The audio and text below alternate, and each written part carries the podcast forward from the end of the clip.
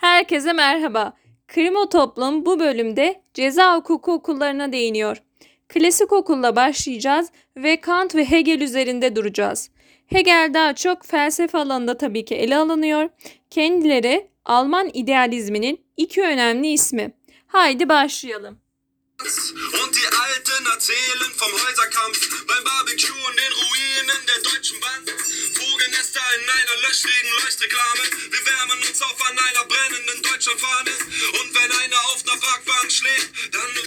Evet efendim, klasik okul dediğimizde aydınlanmanın etkisini görüyoruz. İnsan irade özgürlüğüne sahiptir. Failin manevi sorumluluğu esasına dayanır.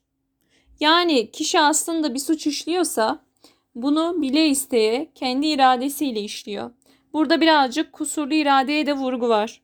Etik kavramı öne çıkıyor. Ödetici ceza anlayışı öne çıkıyor. Kusur sorumluluğu kabul edilir. Sonuç kendisine yüklenebilirse kişi fiilinden sorumlu tutulacaktır. Klasik teoride ceza sorumluluğunun esası biraz da kusur sorumluluğu. Failin irade özgürlüğüne de tabii ki vurgu var. Bir insanın kusurlu olabilmesi için irade özgürlüğüne ve temyiz kudretine sahip olması gerekir. Burada kişinin ayırt etme gücüne de tabii vurgu var. Kişiyi işlediği fiilin anlam ve sonuçlarını ayırt edebiliyor mu? Yani basit haliyle iyiyi kötüden ayırabiliyor mu?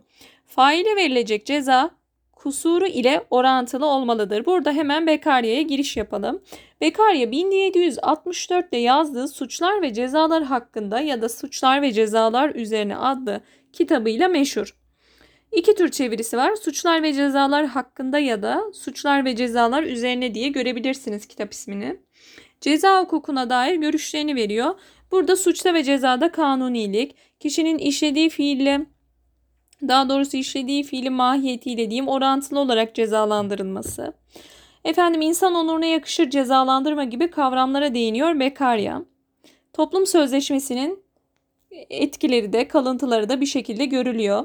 Toplum sözleşmesi deyince de aklımıza hemen Hobbes, Rousseau ve Locke geliyor. Çünkü kendileri de şunu söylüyor. Efendim insanlar doğa durumundaydı. Yani tam bir karmaşa.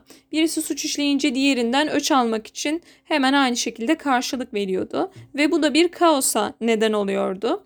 Ama bireyler uzlaştı ve modern çağın insanına doğru yol almaya başladılar. Ne oldu? E, uzlaşma haliyle birlikte siyasi otoriteye hak ve özgürlüklerinin bir kısmını devrettiler. Siyasi otoritelerde, devletlerde bunun karşılığında insanları korumaya başladı. Ekonomik özgürlüklerini sağlamak için bir takım önlemler, güvenliklerini sağlamak için güvenlik güçleri gibi. Olay bu. Sosyal sözleşmeden aslında modern devlet anlayışına, oradan da cezalandırmayı devletin yapmasına uzanıyoruz. Bundan bahsetmemin nedeni de budur. Şimdi Kant ve Hegel'e girelim. Alman idealizminin meşhur iki ismi. Kant zaten ceza hukuku okullarından klasik okulda da ele alınıyor. Kant kişilerin rasyonelliğine vurgu yapıyor. Artık insana bakıyoruz aydınlanmayla birlikte ve kişi akılcıldır. Aklıyla hareket eder, düşünür, seçimlerinde de özgürdür. O zaman kişiye sadece işlediği fiilden dolayı ceza verilmelidir. Başka bir amaç güdülmemelidir. Kant'ın temel prensibi aslına bakarsanız bu. Ve biraz da ödetme anlayışı var. Haydi biraz daha yakından bakalım.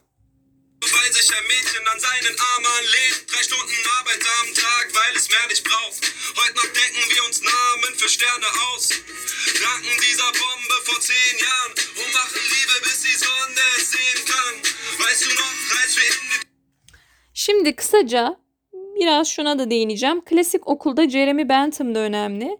Jeremy Bentham aslında faydacı. Kendisi diyor ki cezalandırmanın amacı toplumun en yüksek derecede diyeyim yararını sağlamak. En fazla kişinin yararını sağlamak için suçlular cezalandırılır. Onun mantığı oydu. Ama Kant tümüyle ayrılıyor. Alman idealizminin iki önemli ismi Kant ve Hegel'e yakından bakalım. Cezalandırmanın amacı ile ilgili iki tane görüş var. Mutlak cezalandırma ve relatif cezalandırma. Biraz daha felsefenin alanına girdik. Mutlak ceza teorisi bir kimseye ceza verilmesinin amacını adaletin yeniden tesisinde görüyor. Kant da böyledir. Ulvi değerler var onlara göre, Kant ve Hegel'e göre. Adalet evrenseldir. Bu yüzden bir kişiye de ceza veriyorsak bu mutlak olan değeri ihlal ettiği içindir diyor. Relatif cezalandırma teorisinde ise cezalandırma geleceğe yönelik caydırıcılık ya da failin ıslahı amaçlarıyla gerçekleştirilir. Mutlak ceza teorisinde irade özgürlüğüne vurgu. Immanuel Kant da bu şekilde. Kendisi bin yedi yüz yirmi dört ve bin sekiz yüz dört yılları arasında yaşamış Alman filozof. Kendisinin görüşü de aynı yönde. İnsan özgürdür, kendi iradesiyle seçimlerini yapar. Kant da birey seçme yeteneğine sahip rasyonel bir öznedir. Cezanın amacı suç işlenmesiyle zarar gören adaletin yeniden tesisidir. Kişinin eylemine de aynı türüyle karşılık verilmelidir. Yani biraz burada ödetme. Vay sen misin adalete zarar veren, sana da işlediğin aynı fiille karşılık verelim. Bu sefer ama şöyle bir farklılık var. İşte yine toplum sözleşmesi anlayışı Kant'ta da var. Kişiler birebir öç almasın da devlet kişiler yerine suç işleyeni cezalandırsın. Bu cezalandırmanın nedeni de evrensel olan adalete aykırılık, karşı gelmek aslında. Hegel'de ceza bireyin eylemlerini seçme olanağına ve iradeye sahip rasyonel bir varlık olduğundan eylemine içkin olarak var. Bu biraz daha felsefenin alanına giriyor ama kısaca Hegel için cezada yine bireyin eyleminin kendi taşıdığı sonucuyla aynı zamanda onurlandırılması. Tabi burada yüceltilmesi değil de sen misin adalete karşı gelen, madem eylemin bu o zaman bu eylem kendi içinde cezayı da barındıracak ve kişiye mecburen ceza verilecek. Bunu anlatmak istiyor. O da evrensel değerlere, adalete karşı gelmenin cezalandırılmasını savunuyor aslında.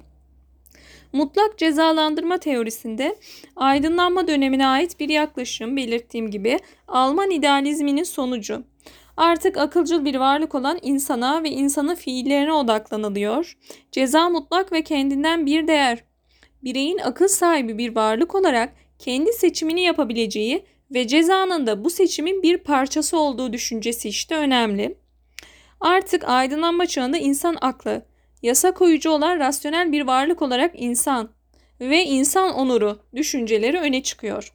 İnsan doğru ve yanlışı kendisi bulmalıdır. Özgürdür deniyor. Suç iradi olarak işlenmiştir diyorlar. Bu yüzden de ödetici bir şekilde cezalandırılmalıdır.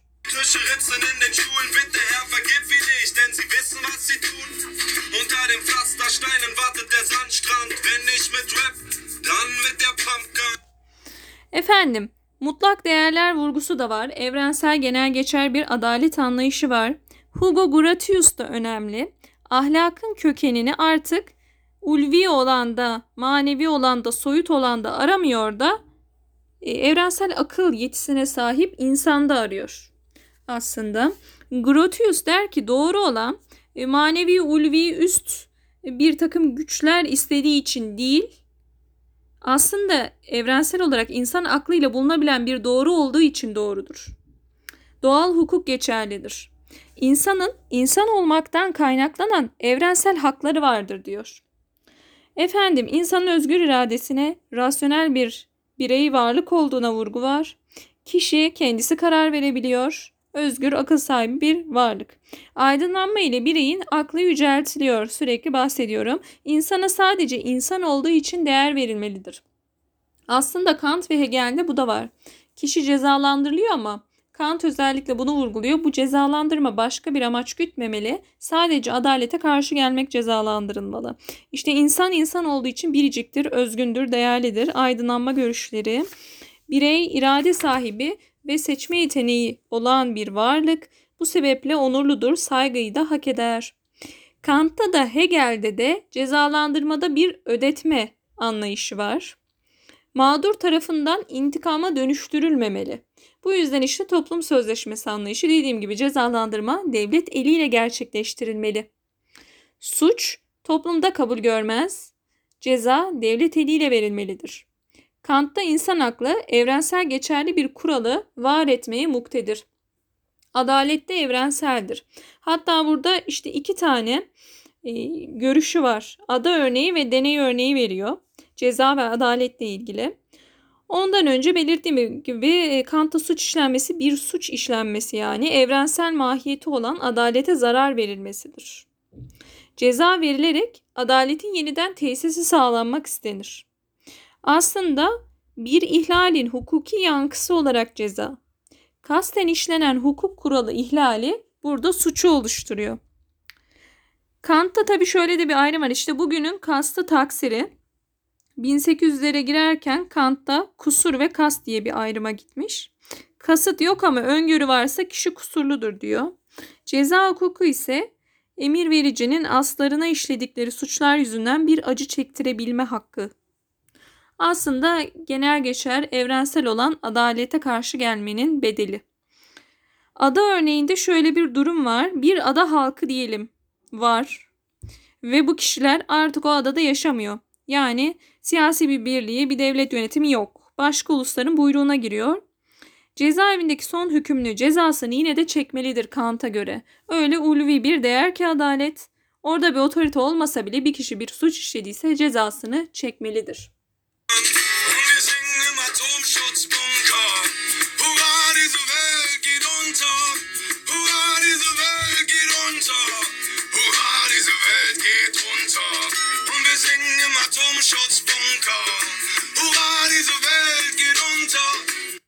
Çünkü Kant'a göre adalet evrenseldir ve her bireyin adalete karşı sorumluluğu vardır.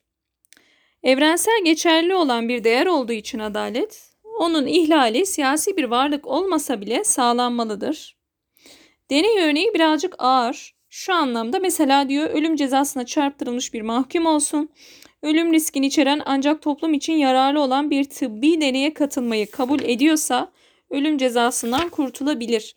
Bu biraz ağır bir örnek olmuş tabii ki. Ama burada önemli olan adalet en yüksek ilke. Kant'ta da Hegel'de de insan asla başka bir amaç için araç haline getirilmeden sadece adaleti ihlal ederse cezalandırılmalıdır. Hegel'le ilgili bir de Hegel'de diyalektik önemli. Şimdi Hegel deyip Hegel'e hiç vurgu yapmadan olmaz. Efendim Hegel'de bildiğiniz üzere tez, antitez ve sentez var. Tez, antitez ve sentezi de hukuka yorumluyor ve diyor ki diyalektik yöntemin hukuktaki örneklemi iddia, savunma, hüküm. Çelişme ilkesi aslında bu hukukta. İddia ve savunma makamı olacak, birbirine aykırı hususları öne sürecekler ve sonuçta hükme gideceğiz. Hegel'de de bu diyalektiğin tez, antitez, sentezin görünümü iddia, savunma ve hüküm. Ceza ve adalet Hegel için yine aynı suç, hukuka karşı gelinmesi.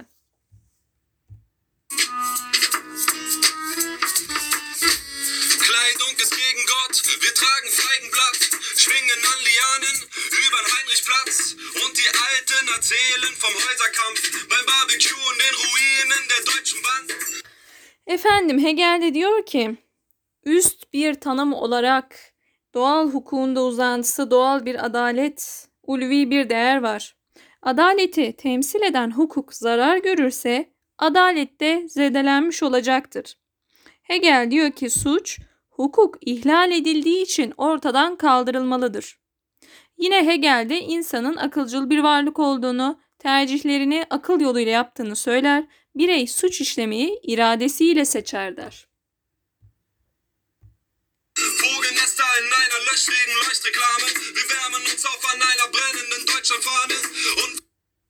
Hegel'e göre suç işlenmesi hukukun hiçe sayılması olduğundan onun hiçe sayılması demek cezalandırma demektir.